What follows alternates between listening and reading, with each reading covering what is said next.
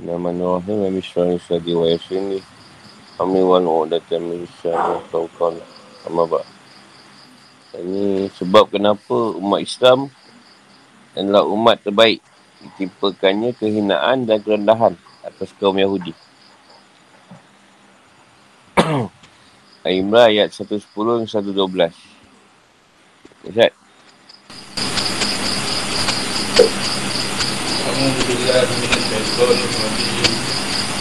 الله الرحمن الرحيم كنتم خير أمة أخرجت للناس تأمرون بالمعروف وتنهون عن المنكر وتؤمنون بالله ولو آمن أهل الكتاب لكان خيرا لهم منهم المؤمنون وأكثرهم الفاسقون لن يضروكم أذى وإن يقاتلوكم يولوكم الأدبار ثم لا ينصرون ضربت عليهم الذلة أينما تفقوا إلا بحبل من الله وحبل من الناس وباءوا بغضب من الله وضربت ذلك بأنهم كانوا يكفرون بآيات الله ويقتلون الأنبياء بغير حق ذلك بما عصوا وكانوا يعتدون Kamu, yang ini umat Islam adalah umat terbaik yang dilahirkan untuk manusia. Kerana kamu menyuruh umat yang makruf dan mencegah dari yang muka dan beriman pada Allah. Sebenarnya ahli kitab beriman, itulah itu lebih baik bagi mereka. Antara mereka ada yang beriman, namun kebanyakan mereka adalah orang yang fasik. Mereka tidak akan membahagikan kamu, kecuali gangguan-gangguan kecil saja. Dan jika mereka memerangi kamu, saya mereka mundur, balik ke belakang. Yang ini kalah. Selanjutnya mereka tak dapat, tidak mendapat pertolongan. Mereka diikuti kehinaan di mana saja mereka berada. Kecuali jika mereka berpegang pada tali, yang agama Allah dan tali perjanjian dengan manusia. Mereka mendapat muka dari Allah dan selalu diikuti kesusaran. Yang demikian itu kerana mereka mengingkari ayat-ayat Allah dan membunuh para Nabi. Tanpa hak, ini alasan yang benar. Yang demikian itu kerana mereka durhaka dan melampaui batas. Imran 110 dan 112. untung. Kalian diciptakan sebagai umat terbaik. Maksudnya di masa lalu. Sini menunjukkan bentuk kata yang menunjukkan masa yang telah lalu. Namun bentuk ini kadang-kadang juga digunakan untuk mengungkapkan sesuatu. Yang bersifat azali dan abadi. Azali ni makna dia ada permulaan dan ada akhir. Seperti kata-kata yang menjelaskan tentang sifat-sifat Allah SWT seperti wakan Allahu ghafuran rahimah. Uhrijat, dilahirkan. Azar. Gangguan-gangguan kecil. Seperti celaan, umpatan dan ancaman belaka. Walukum. Walukumul adbar. Untuk ungkapan kinayah tentang kekalahan. Maksudnya mereka akan kalah. Sumala yunsorun. Sebuah janji mutlak dari Allah SWT untuk kaum muslimin di masa lalu. Seakan-akan Allah SWT berfirman, lanjutkan kisah mereka setelah mereka mengalami kekalahan. Adalah mereka menjadi orang yang hina dan tak diberi pertolongan. Mereka tak memiliki kekuatan lagi. Dan kadang mereka tidak tidak boleh tenang. Ini boleh dicontohkan dengan kekalahan kelompok-kelompok Yahudi di Madinah iaitu Bani Quraizah, Bani Nadir, Bani Kainuka dan kaum Yahudi Kaibah.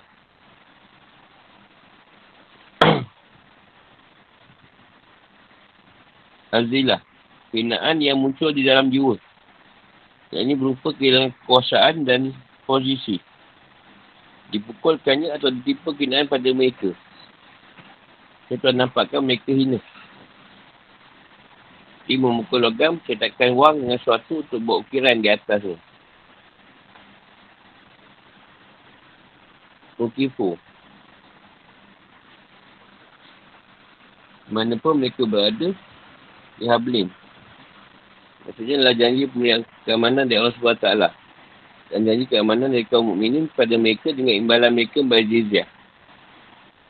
Maksudnya mereka tidak memiliki perlindungan keamanan dari dua hal tersebut.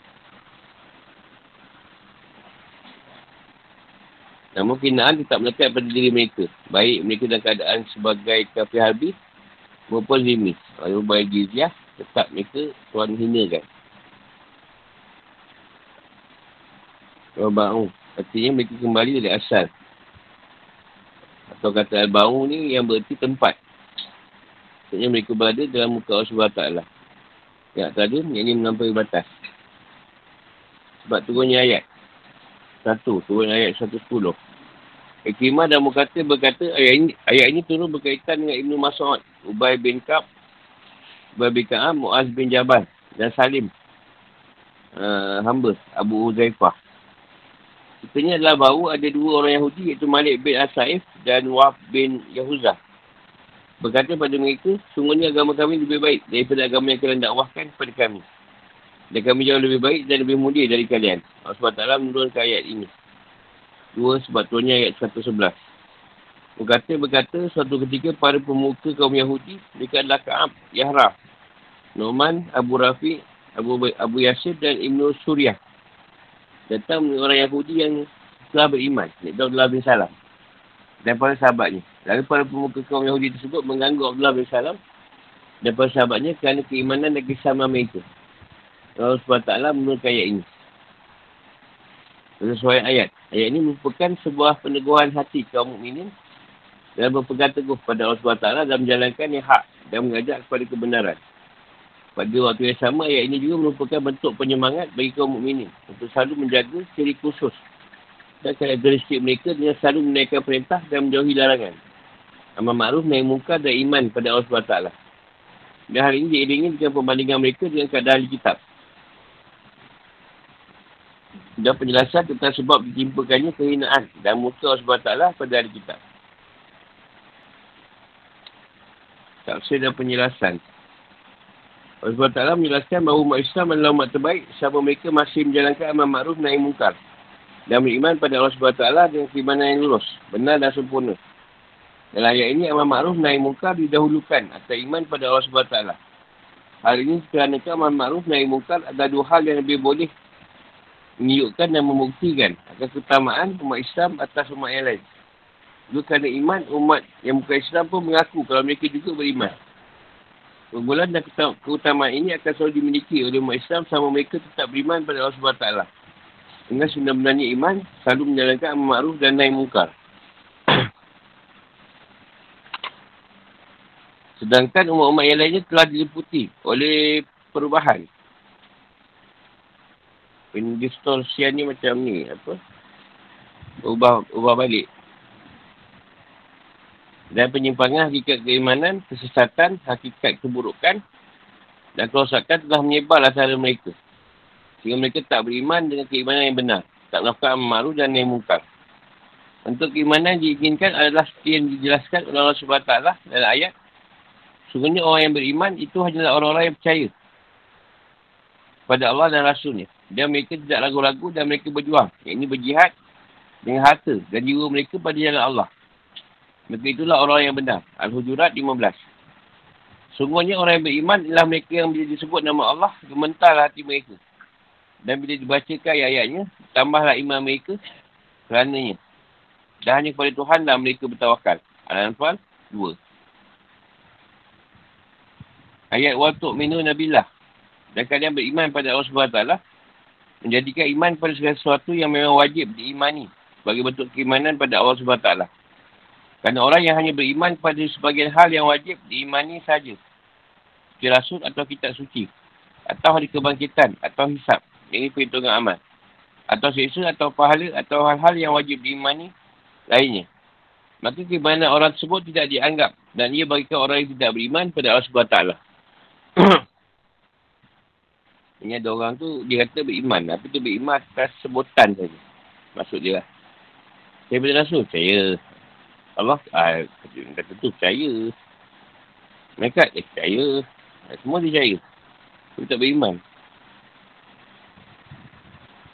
Atau percaya je. Sesungguhnya orang yang ingkar pada Allah dan Rasul ni dah bermaksud membeza-bezakan antara keimanan kepada Allah dan Rasulnya dengan mengatakan kami beriman pada sebagian dan kami mengingkari sebagian lain. Serta bermaksud mengambil jalan tengah, iman atau kafir. Mereka lah orang-orang kafir yang sebenarnya. An-Nisa 150-151.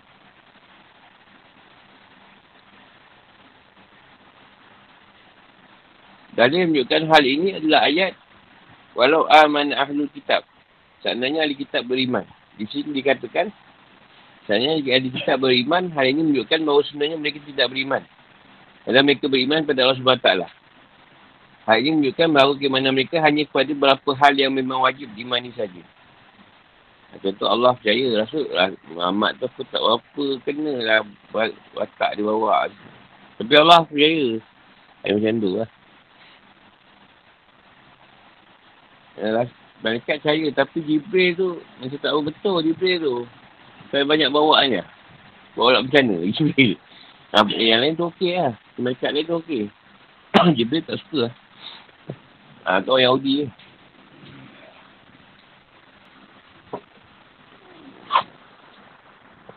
Kata nak percaya, uh, Injil tu. Injil tu bukan, bukan ni, bukan tak kena dengan kaum kita tu. Muhammad pun tak macam buat sendiri tu, Quran tu. Ambil Taurat tu betul. Ada orang Yahudi, lain. Surah lain, surah lain. Baca tak tak tekan rezeki. Ya. Dia kalau nak baca surah waki'ah ke muk tu, ha, tu bagus. Tu rezeki banyak. Surah lain tu, tak apa. Ha, tu, tu membeza-beza kan. yang elok, yang tak elok.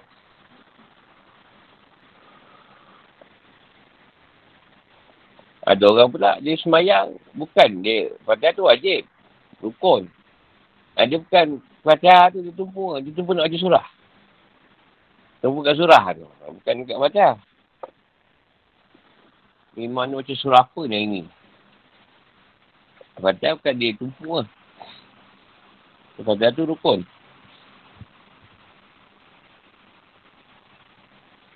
Sebenarnya mereka beriman, maka itu tentu lebih baik bagi mereka. Daripada apa yang mereka pegang saat itu. Kerana mereka lebih memilih dan mengutamakan agama mereka daripada agama Islam. Ini dikarenakan kecintaan mereka pada jawatan kepemimpinan. Ini politik lah. Dan pada politik dia. Politik Yahudi dia. Atau Nasrani. Dan diikuti oleh orang-orang awam. Seandainya mereka beriman, maka mereka akan mendapatkan apa yang mereka ingat tersebut perjawatan kepimpinan, mereka banyak pengikut dan nikmat-nikmat duniawi yang jauh lebih baik dari apa yang karenanya mereka rela. Lebih memilih dan mengutamakan agama yang batil. Tidak hanya itu saja, mereka juga akan mendapatkan apa yang dijanjikan kepada mereka. Kesananya mereka baru beriman. Iaitu mereka diberi pahala dua kali. Usul-usul berupa amal ma'ruf, naik muka dan iman pada Allah SWT ini ditambah dengan unsur-unsur keimanan yang lainnya adalah menjadi sebab kenapa umat Islam adalah umat yang terbaik keistimewaan ini tidak akan tetap dimiliki oleh umat Islam kecuali hanya dengan cara tetap menjaga ketiga unsur ini. Jarir At-Tabari meriwayatkan dari kata dah ia berkata telah sampai pada kami bahawa pada satu ketiga tak kala Omar Ibn Kata dari Allah sedang menaikkan ibadah haji. Ia melihat orang-orang yang tenang. Tenang saja seolah-olah tidak memiliki tanggungjawab kewajipan. Lalu dia membacakan ayat 110 surah Al-Imran ini. Lalu berkata, bahawa siapa yang ingin masuk ke dalam umat ini, maka ia harus menunaikan syarat Allah SWT yang telah disyaratkannya untuk umat ini. Maka siapa yang tak memiliki sifat-sifat ini, maka ia menyerupai kaum ahli kitab yang dicela dan dikecam oleh Allah SWT dalam ayat ini. Mereka satu sama lain selalu tidak melarang tindakan mungkar yang mereka perbuat. Sebenarnya amat buruklah apa yang selalu mereka perbuat itu. Al-Ma'idah 79.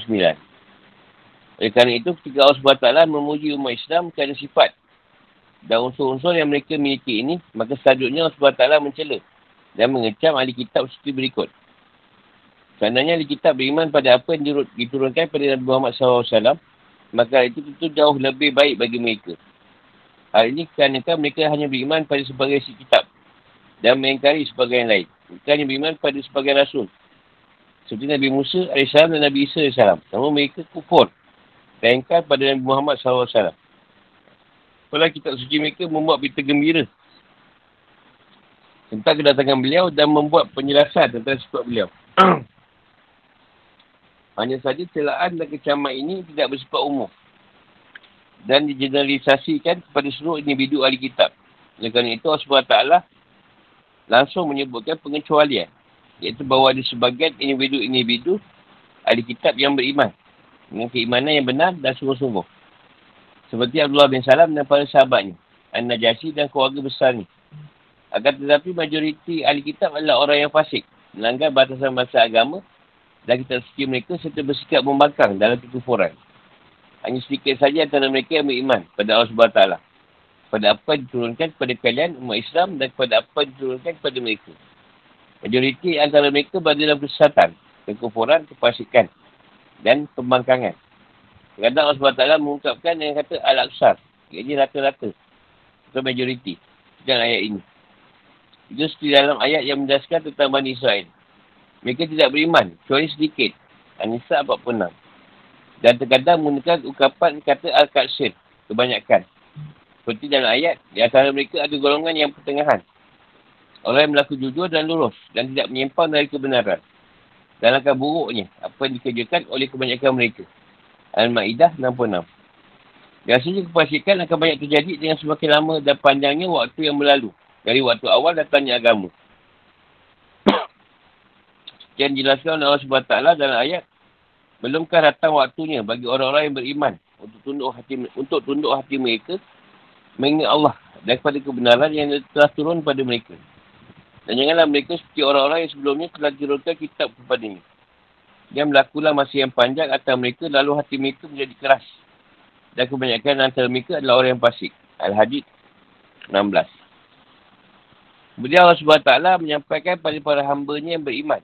Dan mengembirakan mereka bahawa kemenangan milik mereka atas kaum ahli kitab. Allah menjelaskan bahawa orang ahli kitab yang fasik itu tidak akan mampu mengganggu kalian kecuali hanya berupa gangguan-gangguan ringan saja. Seperti celaan, hinaan dan ancaman di mulut saja. Usaha-usaha menghalangi dari agama Allah SWT mencela dan mencecah agama, membuat-buat kesubahatan, mengubah, mendistorsi dan memanipulasi nas-nas agama dan mencela dan Muhammad SAW seperti yang dilakukan oleh para missionary pada masa sekarang. Para tentera lah. Dengan cara ketenteraan. Jika mereka merangi kalian, maka mereka akan kalah. Mereka tak akan boleh menang dan tak boleh mengalahkan kalian selama mereka masih berada dalam kepasikan. Dan sama kalian masih menjaga kedudukan kalian sebagai umat terbaik dengan menjaga ketiga unsur. Atau elemen di atas. Amal ma'ruf, naik muka dan beriman pada Allah SWT dengan sebenarnya keimanan. Kita gembira ini telah dapat jelaih oleh umat Islam terdahulu. Sehingga mereka berhasil mengalahkan kaum Yahudi, Bani Kainukah, Nadir, Bani Quraizah dan kaum Yahudi Kaibat. Peraihan kemenangan-kemenangan seperti ini bergantung kepada pembelaan terhadap agama Allah SWT. Seperti yang dijelaskan dalam ayat, Hai orang-orang mukmin, jika kamu menolong agama Allah, saya dia akan menolongmu dan menegurkan kedudukanmu. Muhammad 7. Dan tergantung juga kepada penjagaan dan perealisasian ketiga unsur atau elemen yang disebut di atas dan disebutkan pula dalam bagai ayat yang lain. Sekian ayat yang menjelaskan tentang orang-orang mukmin yang berjuang. Mereka itu adalah orang-orang yang bertaubat, yang beribadah, yang memuji Allah. Yang menggembara demi ilmu dan agama. Yang rukuk, yang sujud, yang menyuruh buat makruf dan mencegah berbuat muka. Dan yang memelihara hukum-hukum Allah. Dan gembirakanlah orang-orang mukmin itu. Nak taubah 112. Intinya adalah bahawa kemenangan bukanlah sebuah hadiah gratis. Yang diperkirakan oleh orang-orang yang tertipu dan terpedaya. Akan tetapi kemenangan boleh didapati dengan syarat. Iaitu dengan menaikkan usul-usul pokok agama. Sama kita melakukan amal makruf, naik muka dan beriman pada Allah SWT dengan iman yang benar. Maka kita akan mendapat kemenangan. Kekuasaan dan kemuliaan. Sama mereka adalah orang-orang yang fasik. Melanggar batas-batasan Allah SWT keluar dari koridor ketaatan dan keimanan. Maka mereka akan tetap menjadi orang-orang yang hina dan dikalahkan. SWT menipukan kehinaan dan kenahan pada mereka di mana pun mereka berada. Dan mereka tidak akan pernah mendapatkan rasa aman dan tenteram. Kecuali dengan dua hal. Iaitu janji Allah SWT dan janji manusia. Ada pun janji Allah SWT adalah ditetapkan oleh syariat untuk mereka berupa jaminan keamanan, larangan mengganggu mereka dan persamaan hak dan kewajipan. Jika mereka mengadakan akad sebagai kafir zimi, berjizyah dan mematuhi hukum dan aturan-aturan syariat Islam. Ada pun janji manusia adalah apa yang dijanjikan kepada mereka berupa keamanan yang diberikan oleh seorang mukmin. Walaupun ia adalah seorang wanita seperti orang kafir yang mengadakan kejahatan senjata. Orang kafir yang menjadi sekutu dan orang kafir yang menjadi tawanan. Begitu juga lah seperti seorang pedagang yang mengadakan transaksi jual beli dalam kawasan Islam. Atau di sekitar perbatasan luar untuk saling tukar menukar kemanfaatan. Hasil produksi dan barang-barang dagangan lain. Hal ini seperti apa di, yang boleh kita lihat pada kaum Yahudi di Palestin. Berupa jaminan keamanan dan perlindungan bagi mereka. Baik mereka berasal dari Amerika Syarikat, Eropah, Rusia dan dari negara-negara besar lain. Allah SWT juga menjadikan mereka selalu berada dalam mukanya. Selalu dilingkupi kehinaan dan kerendahan. Jadi melingkupnya sebuah tempat terhadap apa yang berada di dalamnya. Mereka jadi orang yang hina dan menjadi bawahan umat lain. Selalu berada dalam kehinaan. Selalu memerlukan dan menjadi komuniti nombor dua. Mereka terpancar dan terpisah-pisah di pelbagai penjuru dunia. Meskipun jumlah mereka sebenarnya hanya sedikit. Mereka akan tetap berada dalam keadaan seperti itu. Meskipun, meskipun mereka telah melakukan pelbagai usaha dan upaya mati-matian untuk bersatu dan mungkin-mungkin tanah jajahan di Palestin dan meskipun mereka menjadi orang-orang yang kaya. Mereka mampu mengumpulkan harta kekayaan yang melimpah dan mampu menguasai roda perekonomian dunia. Yang SWT menjelaskan sebab semua itu, sebab kenapa mereka selalu dilikupi kenaan kerendahan dan muka SWT sebab mereka alami sebab semua yang mereka alami tersebut adalah dikarenakan kekufuran mereka tak ada ayat-ayat Allah SWT pembunuhan terhadap para Nabi dapat ada rasa yang benar yang diberikan oleh syariat mereka untuk melakukan pembunuhan tersebut. Mereka melakukan kejahatan berupa pembunuhan. Tak ada orang yang berkata Tuhan kami ada Allah SWT dikatakan dorongan sikap sombong aku pasal benci dan hasad. Padahal mereka sedar dan yakin bahawa apa yang mereka lakukan adalah sebuah kesalahan dan kejahatan. Ini adalah merupakan sebuah bentuk celaan dan kecaman. Yang sangat keras terhadap mereka.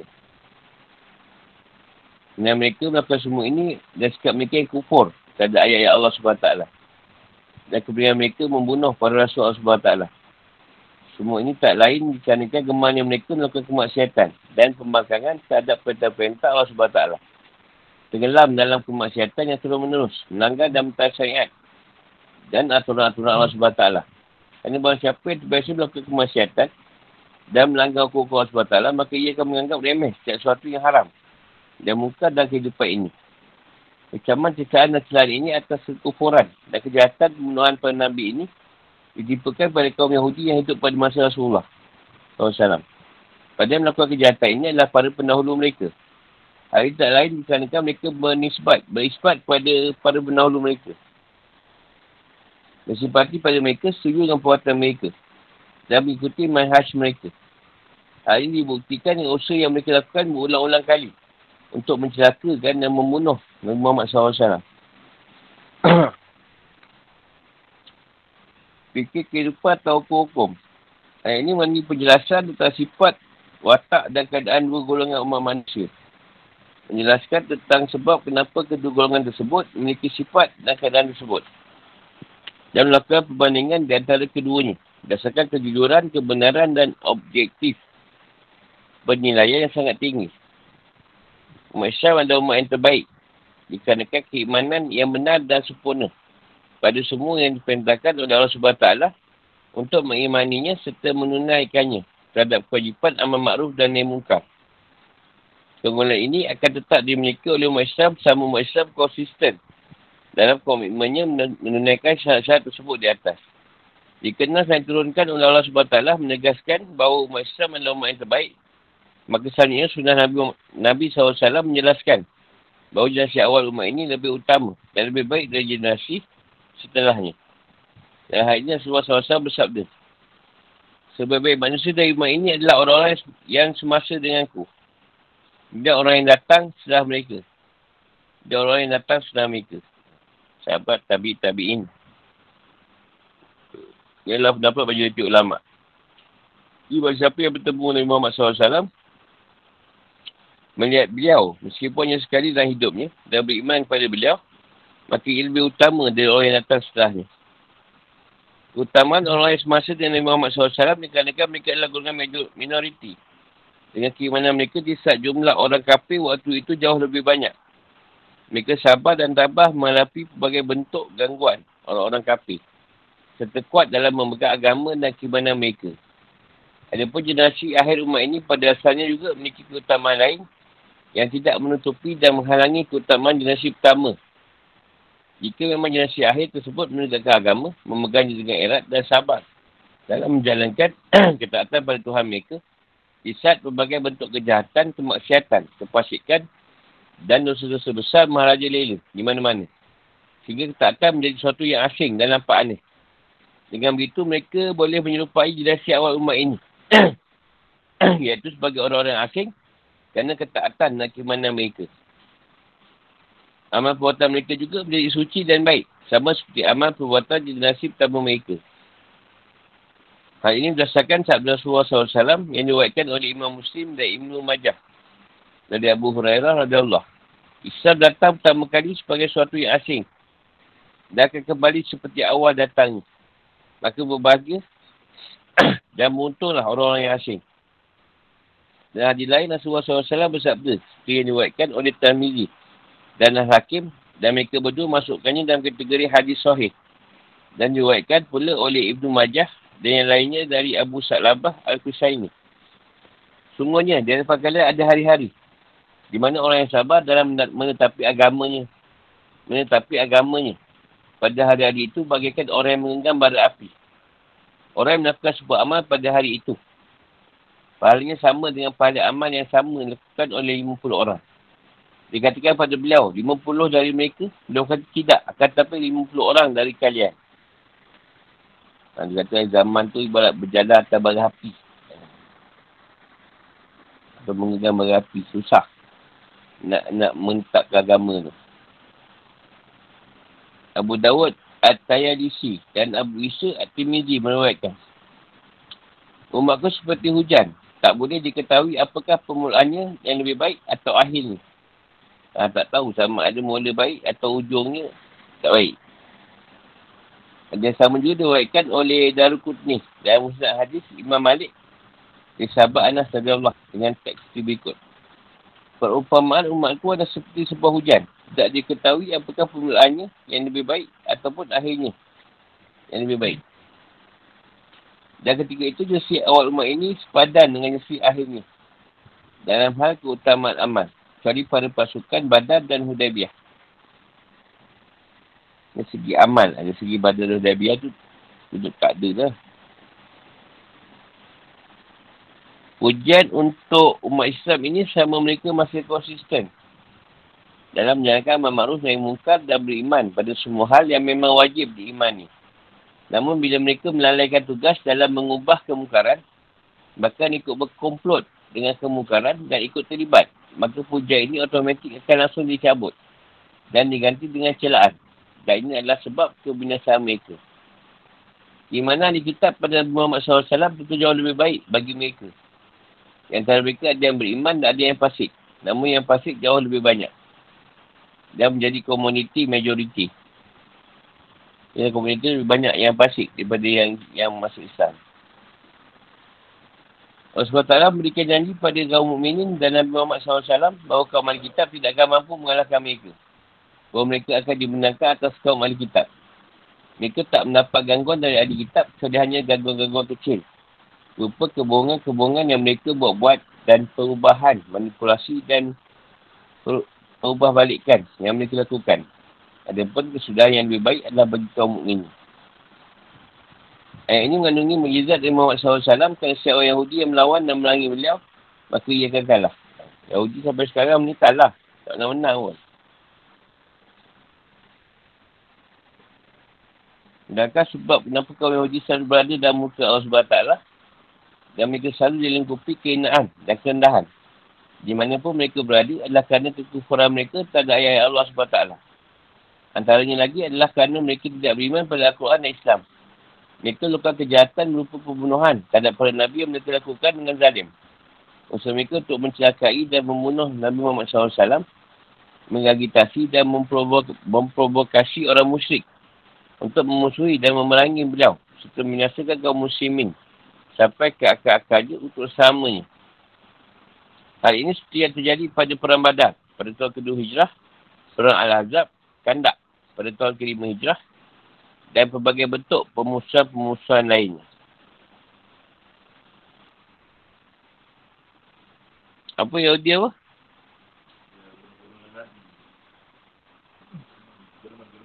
Ha? Kita agama juga. Jerman tu macam Nasrani. Memang mana kan? Ha. Jerman tu macam Nasrani. Yahudi ni dia, dia hina kan orang kata ha. mana pergi pun dia memang penipu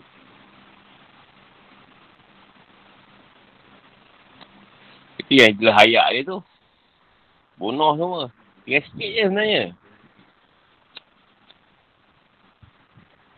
cuma tuan tak nak bagi dia mandi habis juga ha. nak tunjukkan Yahudi ni perangai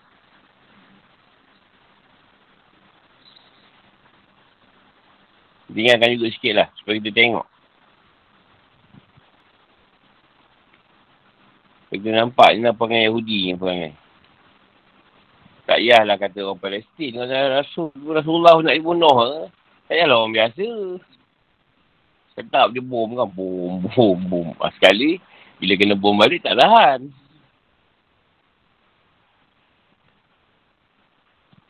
Dia kata dia macam mana pun tuan tetap tak bagi dia menang.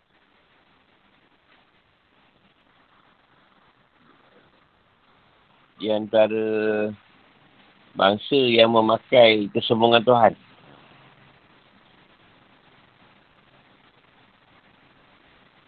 Macam dia sebut lah ni, zaman ni Islam tu dah asing. Kau buat macam ni, macam malam. Oh, fikai. Macam agama apa malam. Asing lah tu. Kau buat suluk. Suluk. Kau buat ni, semua pelik.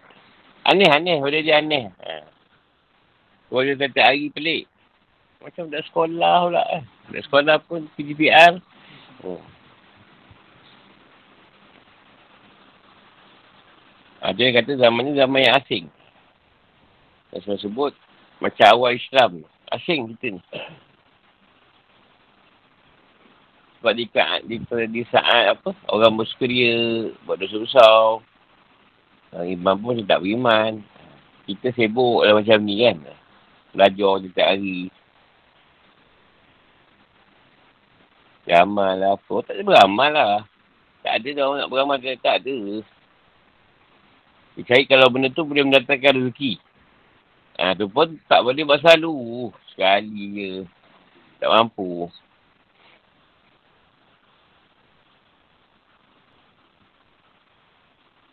Dan kalau kat FB, kat Instagram pun dia tulis uh, amalan ini untuk memudah memudahkan dapat rezeki. Bukan nak tauhidkan Allah. Ha. Agak Tuhan tak bagi rezeki pun dia hari. Dia hari hantar. Kita tengok siapa yang berpegang teguh pada Tuhan. Dia akan beri senangan. Bukan senang di segi kata. Tenang, ketenangan. Oh, masalah COVID ke apa lantak kau lah. Tak sepala aku.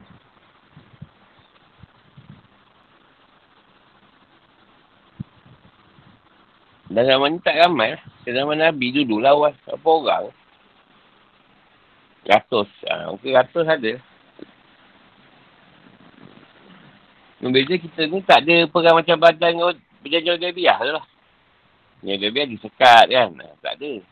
Badan pun tak ada justru perang macam perang badan tu. Ha, tu dulu tak ada. Tak amalan tengok siapa yang kuat tak kuat amalan ni. Eh, si koma. oh, si koma susah tu. Kau nak mula, mula apa? Istiqamah majlis ilmu pun bukan senang. Tak, yang mendengar tak masalah. Dia nak mengajar setiap hari ni.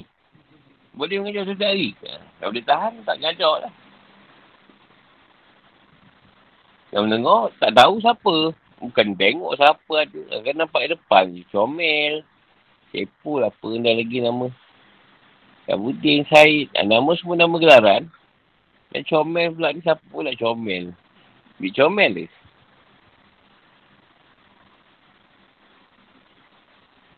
Dan kau pula terpaksa duduk dengan dia orang supaya tak dapat sesat. Terpaksa lah.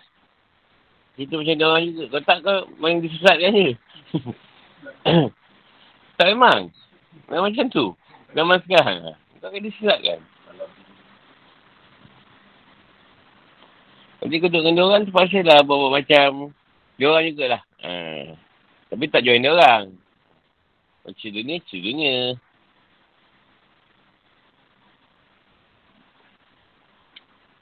kalau zaman yang kita tahu ni semiripan zaman zaman kebatinan lah. Jika buat tugasan amal ma'ruf dan muka tu secara batin. Tak apa secara lahir. Sebab secara lahir bersekongkol.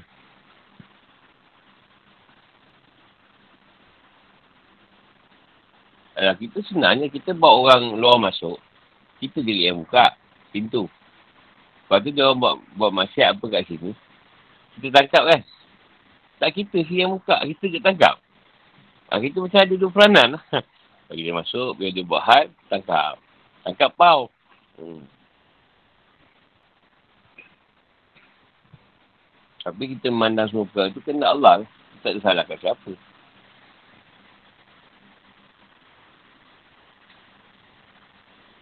Sebab kadang-kadang orang tak nak ingat Tuhan, engkau ingat Tuhan. Dan kata orang tak beramal, kau beramal. Dan kadang orang takut mati, kau tak takut mati.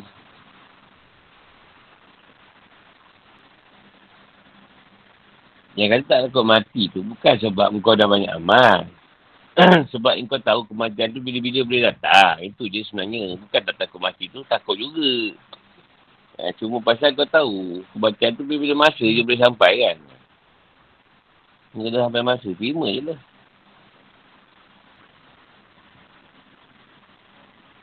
Ialah macam kita zaman dulu, orang belajar agama sebab nak me, me, apa, menambah keimanan, menguatkan diri kepada Allah.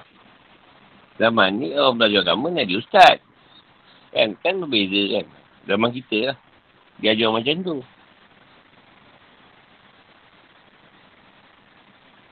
Jadi ramai-ramai hantar anak pergi tapis. Sebab senang boleh masuk syurga. Apa kau sendiri tak masuk tapis? Kau hantar anak kau. Kau tu tak boleh ke? Ha. Kau pergi belajar. Anak ni senang. Anak yang soleh. Ingat tuan tak tahu niat kau. Niat kau sudah lari sebenarnya. Lepas tu bila dah tak tapis, anak dah tak boleh tapis, dah wara. Mak ayah yang wara. Soalah ustaznya anak saya dah tak boleh belajar. Kau yang nak jadi tapis, bukan dia nak. Tak kalau kita boleh pergi tiap kadar dalam kadar, pergi apa, lom apa sana, kita kitab, senang kita tahu kejaya apa kan. Tak. Oh, kau mesti tapis. Kalau tak boleh, apa, kau apa juga. Kau ni mungkin banyak setan. Memang syaitan banyak dari tapis. Zaman sahabat dulu, memang dah ada orang-orang yang tapis. Bukan dia nak ditapis. Dia tu memang kelebihan Tuhan beri, boleh menghafal. Bukan dia tu orang belajar agama. Tak, dia tengok suara cakap pup. Macam kita kan, tengok lirik lagu. Ah, Cintong tengah bila kan. Oh, tunggu je boleh masuk. Orang lain kena buka lirik. Google. Kita tak dengar. Oh, Cintong untuk Nabila. Ha, kalau tu, yang baru dia dah tukar lah. Cinta untuk Nabi lah. Ha. Dah tukar. Dah meninggal tu.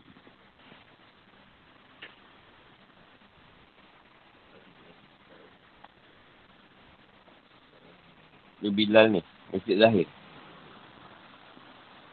Masalah tu lah.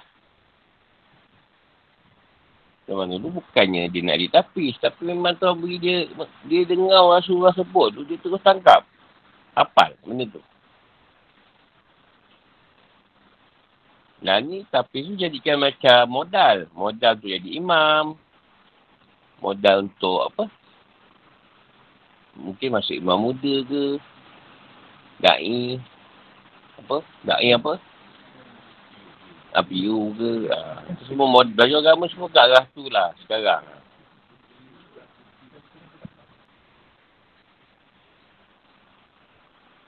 Dia bukan apa. Sebenarnya buat benda tu semua sebagai satu keadaan supaya Orang Islam tu rasa macam agama ni macam dimatabat kan. Seolah-olah je. Dah tak pun.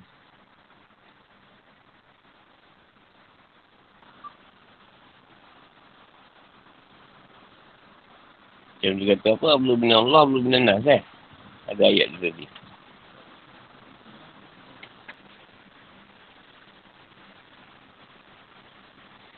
Siapa baik hubungan dengan Allah, baiklah hubungan dengan manusia. Bukan baik hubungan dengan manusia. Baik juga hubungan dengan Allah. Ha, tak. Dengan Allah tu. Itu pun yang baik dengan manusia tu. Manusia macam pada Allah lah.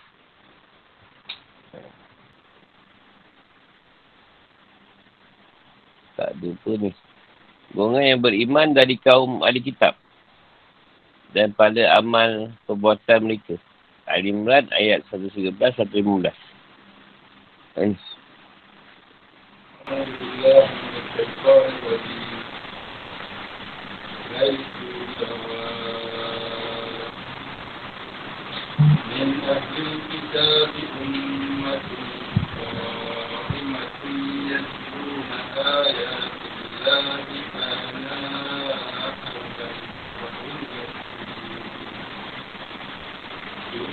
بالله واليوم الآخر ويأمرون بالمعروف وينهون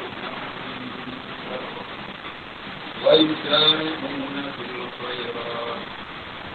أولئك وأولئك من الصالحين. وما يفعلوا من خير فلن يفعلوا والله عليم. Negeri itu tidak seluruhnya sama. Di antara di kitab ada golongan yang jujur. Mereka membaca ayat Allah pada malam hari Dan mereka juga bersujud solat. Mereka beriman pada Allah dari akhir. Menyuruh buat yang ma'ruf dan mencegah dari yang mungkar. Dan bersegera mengerjakan berbagai kebajikan. Mereka termasuk orang yang soleh. Dan kebajikan apapun yang mereka kerjakan. Tidak ada yang mengingkarinya dan Allah maha mengetahui orang-orang yang bertakwa. Ayat 113, 115.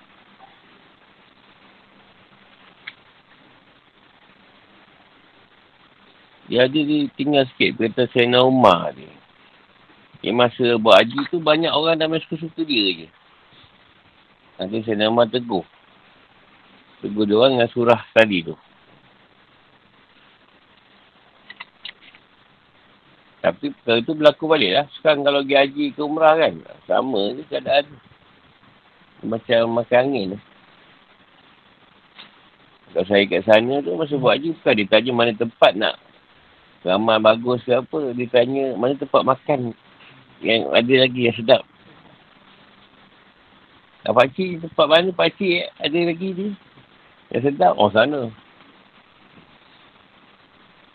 Dan untungnya, setiap kali kita cakap tu kan, balik dia beli dah. Dapat gitu sekali. Tapi tu lah balik-balik. Uh, kalau kata-kata cerita tu, cerita artis. Tahun ni artis mana yang buat haji. Uh, tu je lah balik-balik. Eh. Dah cerita tu je lah. Kan cerita-cerita pasal agama.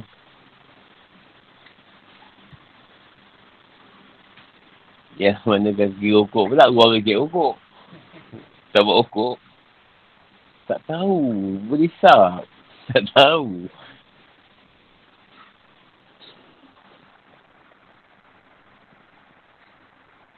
Lain Mereka ada kitab. Tidaklah sawak lah. Sama. Kata sawak digunakan untuk mufrad. Dia kata tunggal. Menunjukkan kata yang arti dia berbilang dua. Ada yang menunjukkan arti berbilang tiga.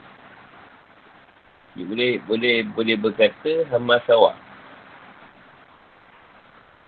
Kau imah yang lurus dan tegak di atas kebenaran. Setiap Allah bin Salam dari Allah dan para sahabatnya. Tapi ini ambil dari kata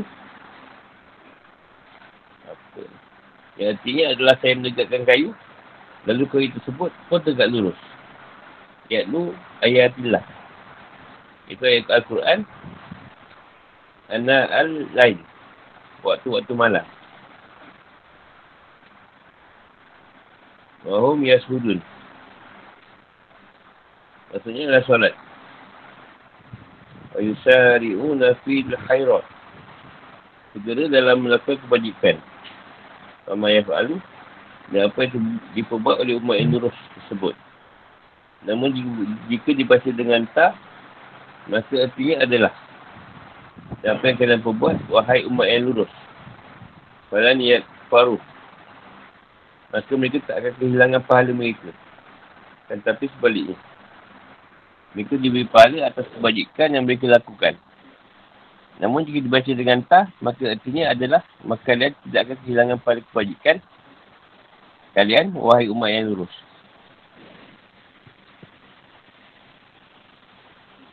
Sebab tu ayat 113. Ibn Abi Hatim, Tabrani dan Ibn Mindah dalam As Syahabah meruatkan dari Ibn Abbas adalah ia berkata tak kala Abdullah bin Salam Sa'labah bin Sana. Sa'labah ni banyak lah nama. Nama sahabat nama Sa'labah ni. Jadi jangan kita sebut Sa'labah tu kita ingat yang tak boleh zakat tu. Ha, dia ramai. Sa'labah. Atau saya. Atau Asid bin Sana. Atau saya. Asad bin Ubaid masuk Islam dan berapa orang dari kaum Yahudi yang masuk Islam sama mereka. Lalu mereka beriman, membenarkan dan berusaha membuat orang lain senang untuk masuk Islam. Maka para pelita Yahudi dan orang-orang kafir dari kaum Yahudi berkata, tak beriman pada Muhammad dan mengikutinya. Jadi orang yang jelek dan hina antara mereka. Kerana seandainya mereka adalah orang yang baik di antara kami, maka tentunya mereka tidak akan meninggalkan agama nenek moyang mereka. Untuk penuh agama lain. Dan Allah SWT menurut ayat ini, orang yang sama juga disebutkan dari Mukatil. Imam Ahmad dan yang lainnya beriwayatkan dari Ibn Mas'ud dari Allah. Ia berkata, Suatu ketika Rasulullah SAW mengakhirkan solat isyak. Dia melakukan menuju ke masjid dan ternyata waktu itu orang sedang menunggu untuk menaikkan solat bersama beliau. Lalu beliau berkata, ketahuilah, kalau tak ada seorang pun daripada pengikut-pengikut agama ini yang berzikir kepada Allah SWT pada waktu seperti ini. Kecuali hanya kalian. Dalam turun ayat 113 sampai ayat 115 surah Imran.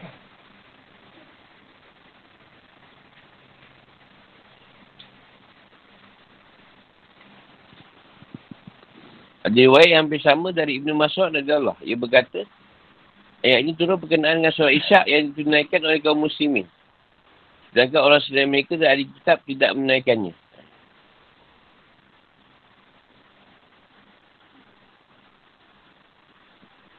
Sesuai ayat. Ini apa cerita itu nak beritahu Rasulullah uh, nak solat isyak. Jadi sahabat tunggu. Dia kata, uh, kita ni je lah ha, yang yang nak solat ha, atau nak nak, nak, nak berzikir Yang lain tak. Yang lain tak tu ahli kitab tu. Zaman kita boleh sebut jugalah macam tu. Sebutkan banyak lah orang marah. Tak sebut lah. Tak nak sebut kita ni lah yang terpilih.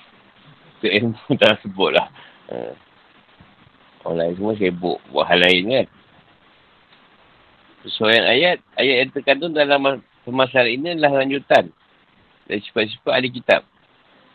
Dan ayat sebelumnya, aku adalah menyifatkan mereka dengan dua sifat.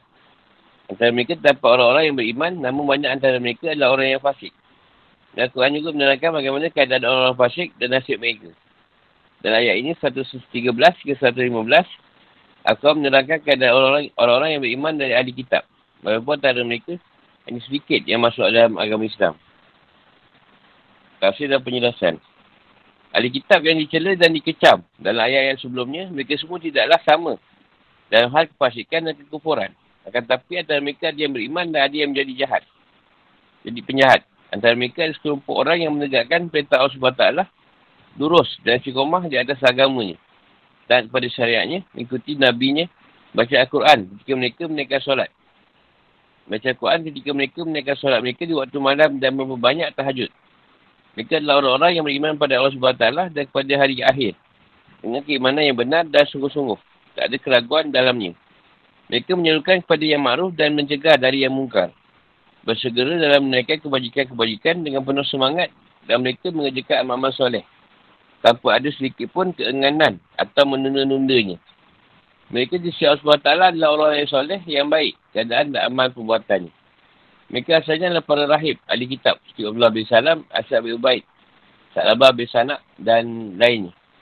Iaitu orang-orang yang ayat ini turut berkenaan dengan diri mereka. Sebagai bantahan terhadap kaum Yahudi yang mandang bahawa orang-orang dari golongan mereka yang beriman pada Allah SWT dan Nabi Muhammad SAW adalah orang yang jelik antara mereka. Bukan orang yang baik dan pilihan. Mereka berpandangan bahawa seandainya orang yang beriman di antara mereka tersebut memang baik, maka tentunya mereka tidak akan beriman dan meninggalkan agama nenek moyang mereka. Semua amal ketaatan yang dikerjakan oleh kelompok ahli kitab yang beriman tersebut, mereka tidak akan dihalang-halangi daripada amal mereka tersebut. Pada tersebut tidak akan hilang di sisi Allah SWT. Akan tetapi sebaliknya, Allah SWT akan berikan pahala mereka tersebut secara sempurna dan menimpah. Allah SWT maha mensyukuri kebaikan lagi maha mengetahui siapa-siapa orang yang bertakwa.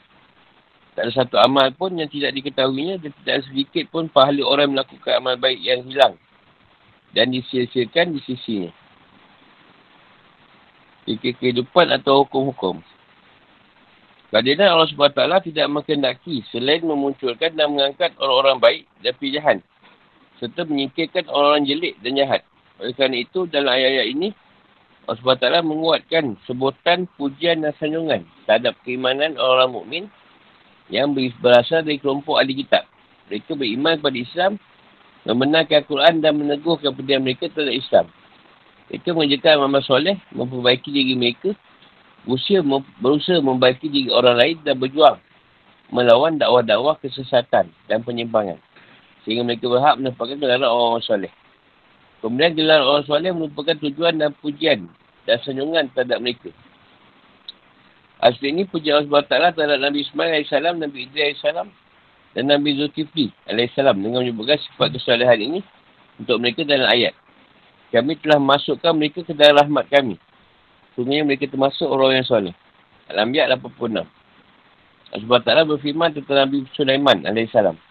Dan masukkanlah aku dengan rahmatmu ke dalam golongan hamba-hambamu yang soleh.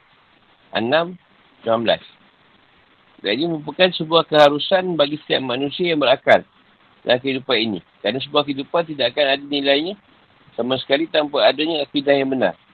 Tak ada peradaban yang benar bagi manusia tanpa adanya amal soleh dan usaha memerangi dan melawan segala bentuk kejelikan dan kesesatan. Orang yang soleh dan beramal, baik akan mendapatkan buah pahala amalnya dan akan diberi pahala secara utuh dan menimpah. Ia akan disyukuri oleh Tuhannya dan pahalanya tidak akan diingkari. Dalam sebuah ayat yang lain, Allah SWT menyebut pemberian pahala pada orang yang beramal soleh. Sebagai bentuk pensyukuran pada mereka atas amal baik yang mereka lakukan. Maka mereka itu adalah orang-orang yang usahanya disyukuri. Dibalaskan dengan baik. Al-Isra' 19. Dan ayat yang lain pun Allah SWT menyebut dirinya dengan sebutan syakirin. Syakiran. Dan dia maha mensyukuri. Maka sungguhnya Allah maha mensyukuri kebaikan. Lagi maha mengetahui. Al-Baqarah. Dan dalam ayat ini Allah SWT menyebut keadaan tidak beri pahala dengan sebutan Al-Kufru. Iaitu pada ayat Falan Niat Syed Faruh.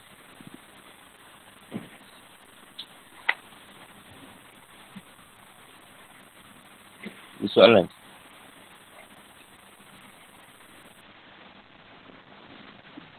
Um. Bila kita bersyukur, maknanya bila kita bersyukur, Allah tu maha syukur. Mana Allah bersyukur kat atas hamba tu yang nak menyembah dia. Yang nak beramal pada dia, maksud dia. Maknanya Allah tu bersyukur atas kita. Sebab kau boleh buat benda ni. Yang orang lain tak boleh buat. Macam tu lah.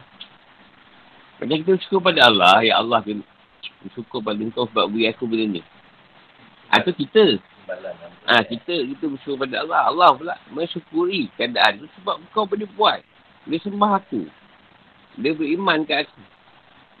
Dia, kala keadaan yang macam ni. Maksudnya macam tu lah. Tuhan mensyukuri keadaan kita tu. Tak sisi lah hidupkan kau iman. Ha, macam tu lah. Ha. Kira so kita menyembah dia. Maknanya kalau kita boleh tawaduk, Allah tu maha tawaduk. Dia boleh rendahkan diri, dia boleh hamba dia sendiri.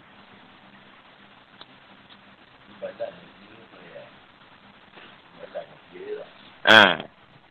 Dia bukan senang tuan nak mensyukuri. Nak mensyukuri hamba-hamba dia tu. Terpilihlah hamba-hamba tu tadi.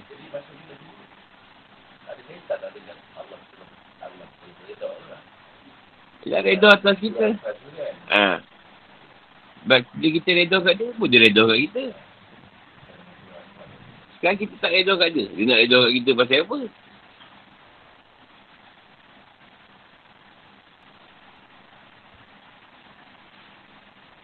Ialah ibarat Abdullah bin Salam lah dalam keadaan dia Yahudi. Dan sahabat dia. Sedangkan Yahudi punya cocok. Yahudi cocok. Dari segi dengan mengata dia apa. Dia boleh kekal lagi dengan Islam. Ya kita baca itu 12 orang mutak tu kan. Bapak dia juga. Tapi ada dia boleh stay. Ha, Allah Salam and the gang lah.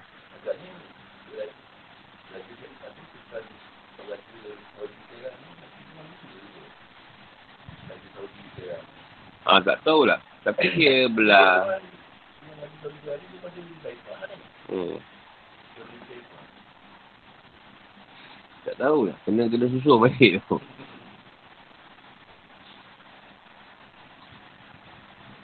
Dan maknanya, Tuan suka lah dia ahli kitab yang boleh menerima Islam ni. Tapi dia masuk Islam pula, boleh berpegang teguh. Ha.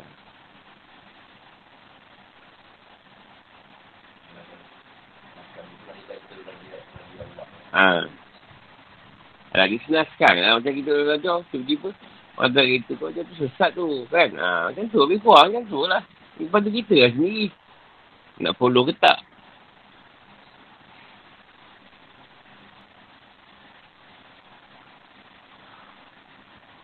Kan banyak ada cerita duduk Yahudi kan. Kat UK kat mana orang kafir kan dah pegang Quran ni. Yang paling disebut. Macam mana nak pegangan. Itu ha, dapat keputusan. Kita bagi dia baca. Tapi jangan ikut. Sonok kan membaca ni. Tapi jangan ikut Quran. Ayah sekarang berlaku kan. Baca, sonok baca, sonok taranom. Sonok dengan hukum. Ha, baca salah.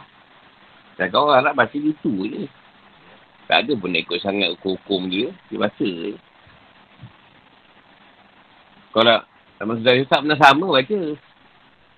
Kalau saya tengok nama Sudais, tak pernah sama baca dia. Kejap ni, kejap macam ni. Gila tengok YouTube tu.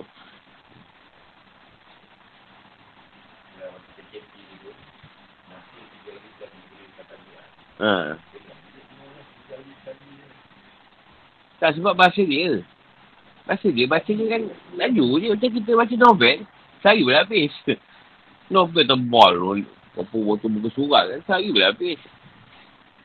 Ngadap 24 jam kan. Dia faham tau. Yang dia faham lah. Kita ni, bukan tuan tak boleh faham. Kita yang duduk kerja sikit. Baca tu mesti tak bersih. Baca tu mesti tak bersih kan. Dia sekali baca dah tahu faham. Ha.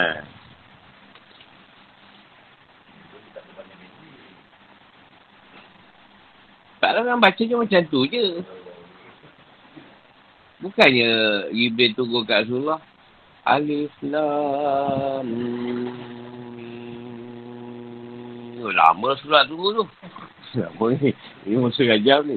Alikan kita. Nak, nak, nak bertaranum ni Jibril ni. Ha, tak ada Alif Lam ni belajar kitab. Cekrak, ikrak. Ha. Bukannya nak bertaranum. Nak dengan Rasulullah tu. Lambat dia pula. Ah. Lama pula berjam-jam. Pasal lama semua. Ini belagu ini. Ini kita tunggu tu. Sampai kau bagi belagu. Ini, ini apa sikah apa dah. Ustaz lah, tak tahu benda ni. ha. Ni apa ni, apa nak sebut ni, hijaz apa lah.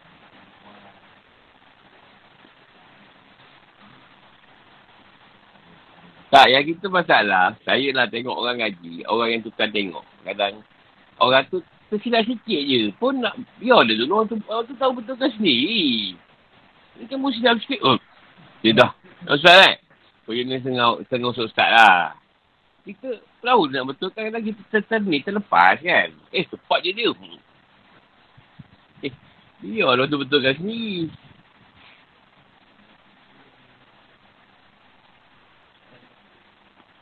Jadi bila ada selesai macam ni lah orang tak nak mengaji. Bila berkaitan dengan ngaji apa, ramai-ramai orang tak nak. Kalau tak boleh panjang pendek pun nak pergi. Maknanya sama je tafsir tu. Kau baca panjang pendek, tafsir tu juga ayat dia. Jangan nak baca tafsir. Jangan nak dibaca tu tafsir dia apa. Apa yang dibawa. Yang tuan suruh.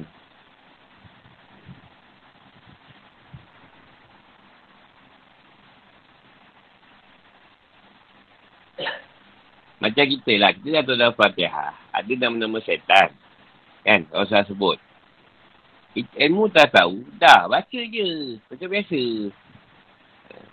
Tak silap ni kan sebut nama setan. Memang tak, tak, tak ada apa dalam Fatihah kau.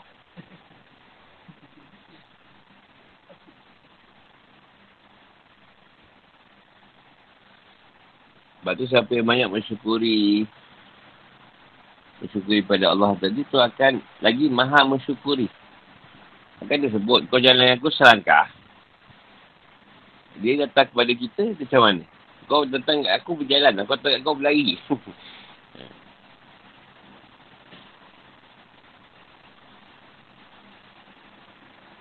Sebab yang beriman ni memang, tak tahulah, memang sedikit lah. Ha. Ada dari dulu macam tu. Memang tak suka orang ramai. Itu sikit je. Sabu kapi, berapa banyak amat rakyat, tujuh orang je. Lepas tu berapa, berapa banyak rakyat negara tu. Kat Jordan tu. Zaman tu. Rasulullah tu zaman berapa ramai, 313, yang pegang badar. Tu je lah. Masa perang Uhud suka. Dapat mahal ramai sikit, seribu lebih. Kita kau seribu lebih sikit sangat. Kita lah kau seribu lebih sikit. Zaman tu seribu lebih tu banyak tu. Pada dia orang.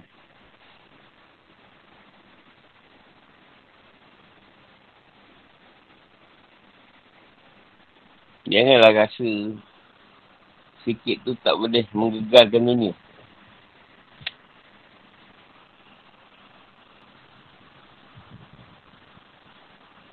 Yang kita di agama sekarang lah. Kita kebanyakan kita adat saja dalam agama tu. Bukan agama yang Islam yang sebenar di bawah. Jadi Islam tu dipanggil macam ritual atau budaya je. Budaya. Budaya macam budaya Al-Quran.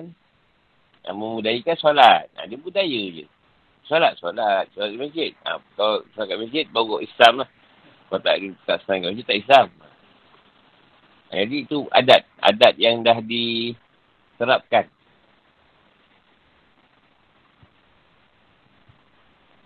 Ha, kerja kahwin kau tak pergi dah macam orang kapi ya. Ha, kau tak pergi kerja kahwin tu. Ini kewajipan je tu. Sarang keruk tu wajib. Macam wajib tak sarang keruk.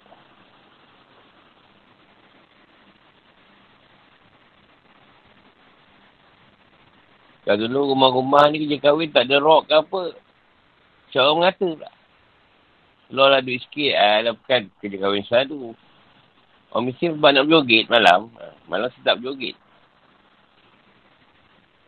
Tak ada rock ke dia gepang. Semayang-semayang. Semayang-semayang. Ha, masjid-masjid. Bercasin, bercasin. Quran baca tiap hari. Ha, tu budaya. Jadi budaya. Agama. Bukan jadi adin. Satu kehidupan.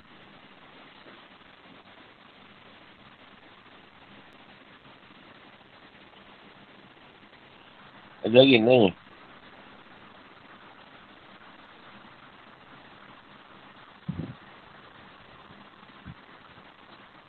Jadi bila zaman sekarang ni kita tinggalkan adat-adat tu. Ha, jadi dia orang nampak macam kita dah sesat lah. Kita nak balik kepada ajaran Islam sebenar tu tak betul sebenarnya. Yang dia orang tu betul.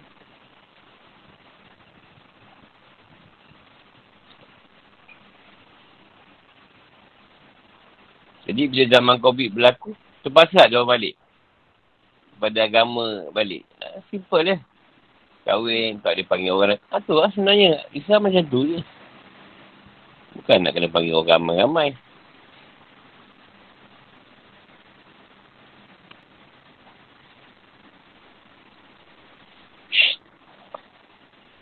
Jadi trend pula. Uh, Tokoh lembut ni pula mesti dia mandam. Kan, dia trend pula. Yang lembut-lembut dia mandam.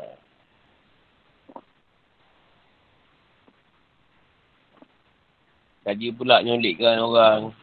Apa.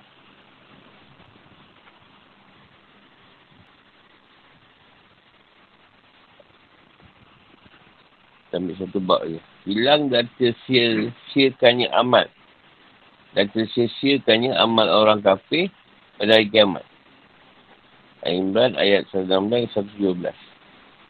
Dekat.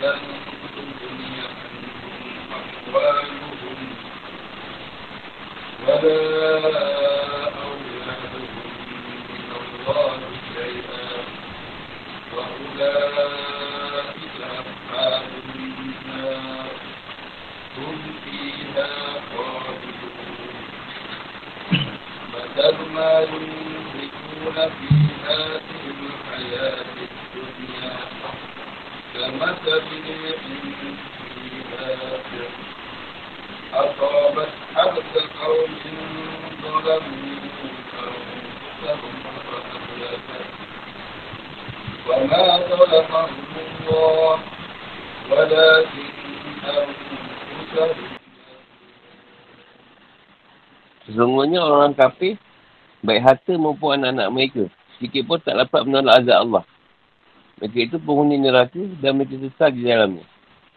Keumpamaan harta yang mereka infakkan di dalam kehidupan dunia ini berangin yang membawa hawa sangat dingin.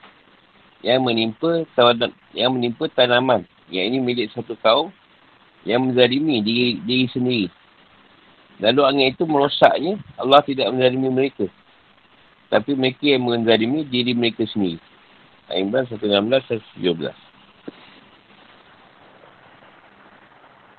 117. Rantuk ni tidak akan memberikan manfaat. Masyarumah yulfikun. Perumpamaan ifak yang dikeluarkan oleh kaum kafir. Sir hawa yang sangat dingin. Hash tanaman. Dalamu anfusahum. Yang mengenai diri mereka sendiri dengan kekufuran. Dan kemaksiatan. Bersesuai ayat. Ayat ini merupakan ancaman bagi kaum kafir dan penjelasan tentang kegagalan yang akan mereka rasakan. Kerana pada hari kiamat mereka tak akan mendapatkan manfaat apapun dari sedekah yang mereka keluarkan di, di dunia. Sedekah yang pernah mereka keluarkan tersebut, sikit pun tidak mampu menolak sisa Allah SWT dari diri mereka. Dan saat ini setelah pada ayat-ayat sebelumnya dijelaskan tentang keadaan orang kafir dan hukuman yang tipukan pada mereka. Mukata berkata, setelah Allah SWT menjelaskan tentang golongan yang beriman dari kaum ahli kitab. Maka selanjutnya Allah SWT menjelaskan tentang golongan kafir dari kitab. Itu dalam ayat 116 surah Imran. Tafsir dan penjelasan. Allah SWT menjelaskan tentang nasib amal-amal kaum kafir celak di akhirat. Mereka adalah kaum Yahudi, orang munafik dan orang musyrik seluruhnya. Atau mereka bangga-banggakan dan mereka belanjakan di dunia ini untuk membayai usaha-usaha konspirasi untuk mencelakai Nabi Muhammad SAW, maka hati kekayaan dan anak-anak mereka sedikit pun tak akan mampu menolak azab Allah SWT dari diri mereka. Bila Allah SWT telah mengkedaki untuk mengazab mereka, di sini harta kekayaan dan anak-anak disebutkan secara khusus. Kerana manusia biasanya dalam usaha menyelamatkan dirinya. Biasanya dengan menggunakan harta kekayaan mereka atau dengan minta bantuan dan pertolongan kepada anak-anak ni. Kerana anak adalah nasab seorang yang paling dekat. Pesan yang memiliki kandungan yang sama juga ditegaskan oleh Allah SWT dalam pelbagai ayat yang lain. Antaranya adalah dan jagalah dirimu dari azab. Hari kiamat yang pada hari itu seorang tidak dapat membela orang lain. Walau sedikit pun. Dan begitu pula tak diterima syafaat. Dan terbosan daripadanya. Dan tidaklah mereka akan ditolong. Al-Baqarah 48. Iaitu di hari, di hari harta dan anak-anak laki-laki tidak berguna. Asyuara 88. Maka tidaklah akan diterima dari seorang antara mereka emas penuh bumi. Walaupun dia menebus diri dengan emas yang sebanyak itu. Ayimah 91. Dan sekali-kali bukanlah harta dan bukan pula anak-anak kamu yang mendekatkan kamu kepada kami sedikit pun. Sabak 37. Mereka adalah orang-orang yang samanya berada dalam neraka. Mereka tak akan pernah boleh keluar darinya disebabkan kekufuran dan rosaknya akidah mereka. Dia hanya harta kekayaan yang mereka miliki tak bermanfaat sama sekali bagi mereka. Itu juga dengan harta yang mereka infakkan untuk tujuan-tujuan duniawi. Dan kesenangan-kesenangan atau kerana riak.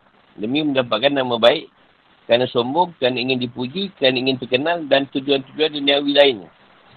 Hal ini dikarenakan sedekah yang dikeluarkan tidak dasari keikhlasan. Ingin meraih reda Allah SWT.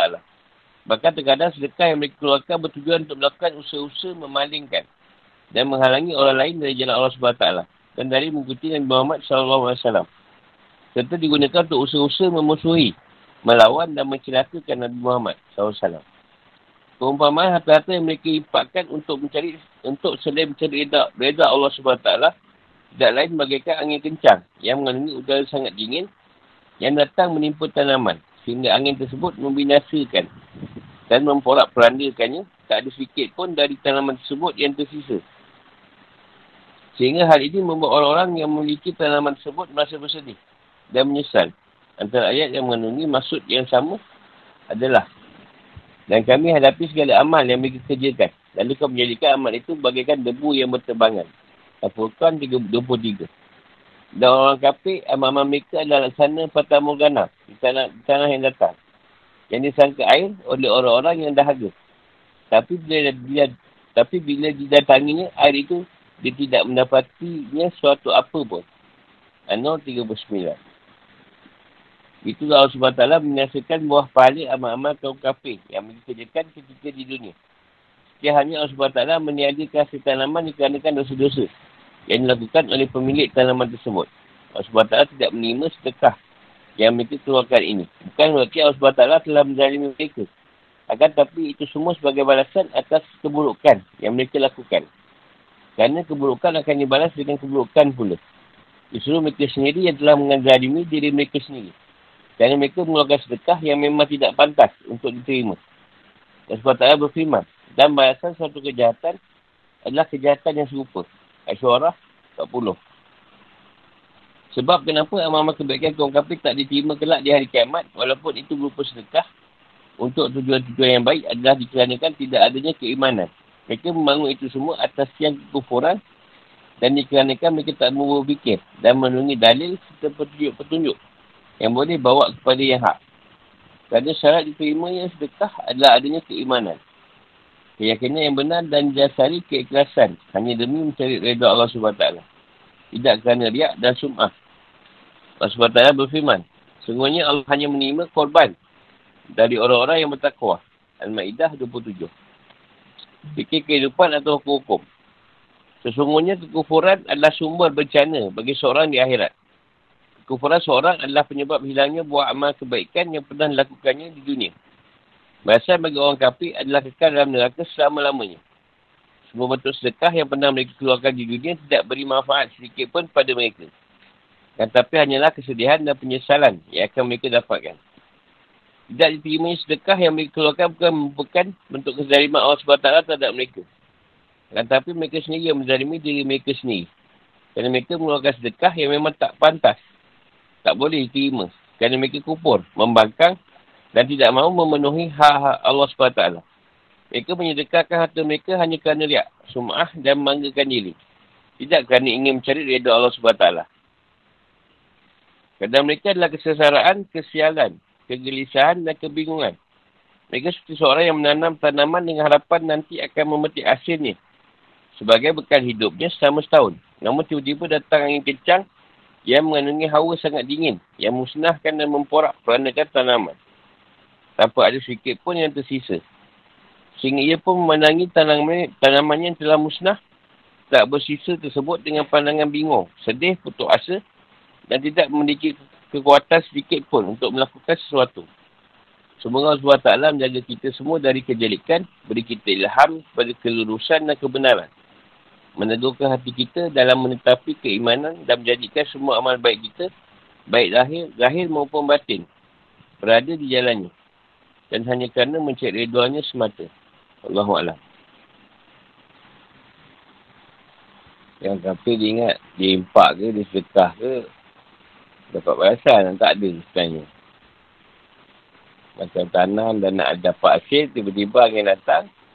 Ribut datang, habis tanaman semua. Hasil tak ada.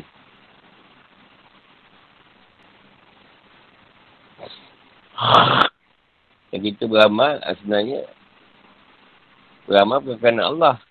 Kerana benda lain. Sedangkan kat akhirat esok, semua amal kita punya ditolak. Dan kata amal tu banyak masyrik ke aku, kata dia.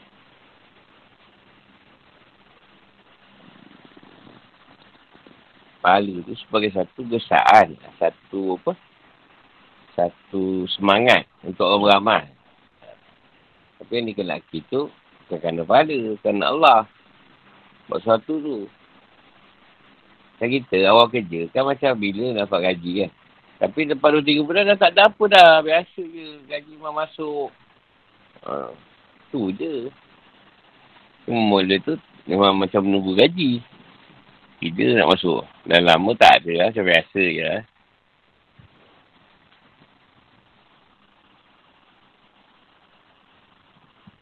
Ada lagi pertanyaan? Tanya lain pun tak apa.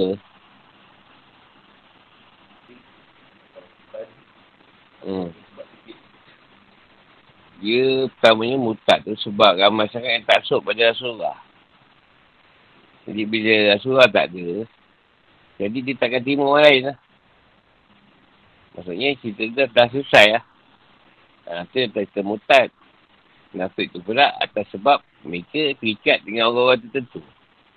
Ada yang mungkin nak ikut Sayyidina Bakar. Ada yang nak ikut Sayyidina Ali. Ada yang ikut Sayyidina Osman. Ada yang nak Rahman Auf. Ha, jadi kat situ bila pemimpin nak tak dapat. Ha, dia kecewa lah. Nafik lah. Munafik tu keadaan masih Islam. Ha, tapi dia murah harga Islam.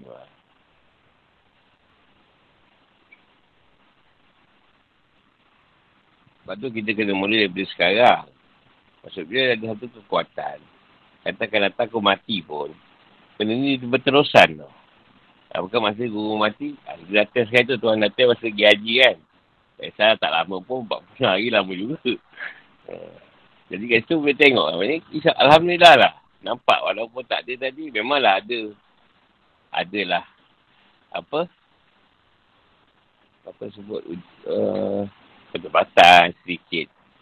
Sedikit apa ni? Apa? Berselisih. Bukan berselisih masalah apa.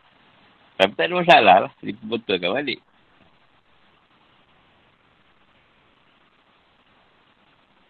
Bila Tuhan yang berkendak macam tu, Saya cakap, dia tuan kan suka ramai-ramai. Ha, sikit je.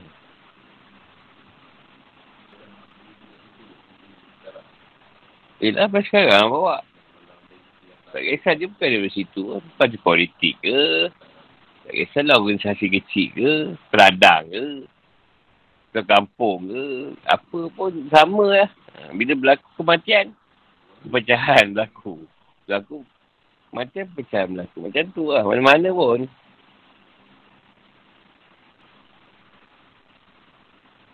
Sebab tu kita, ambil kita jangan mentaksubkan pada keadaan yang memimpin. Yang tak taksubkan tu tak pada Allah dan Rasul lah. Jadi kau pemimpin ke siapa tak ada. Carilah siapa yang ganti.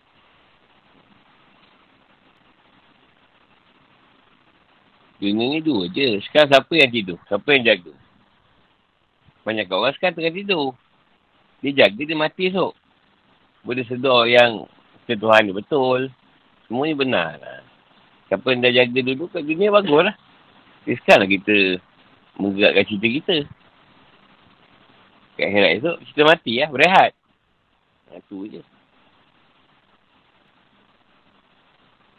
Dan Tuhan bukan nak ni. Kau menumpukan pada dia. Bukan Tuhan nak kau berhenti kerja kafe majlis setiap hari beramal tahap biol sampai sampai tak buat apa-apa bukan macam tu. Kerja-kerja lah campur-campur masyarakat tak ada masalah pun. Cuma keimanan kau tu je nak tengok macam mana. Ada orang ada dalam masyarakat. Bila orang salah dia berani tegur. Walaupun kata tak betul kan. Ha, dengan dengan dengan kalam dengan lidah ada orang tak berani nak cerita. Dengan hati je lah. Bebel kat dalam hati. Bukan semua tak betul. Tapi tak cakap kan? Siap hati. Ha? Boleh nak cakap dengan dia. Ha, tapi kalau kata kita rasa kat situ boleh jadi gaduh kan. Ha. Tak payahlah nak, nak ber, berhujah. Dia bukan di kalangan macam tu je. Yo, di kalangan dalam keluarga pun bila mak ayah meninggal, lain-lain. Macam rapat-rapat juga, rapat tapi tak serapat mak ayah ada lah. Itu memang macam mana-mana pun. Yi macam ada pertanyaan? Pak Yi pas kat Buyur kan? Buyur pas kat dia. Ha, kita sampai situ dulu. InsyaAllah bersama mana esok. Assalamualaikum warahmatullahi wabarakatuh.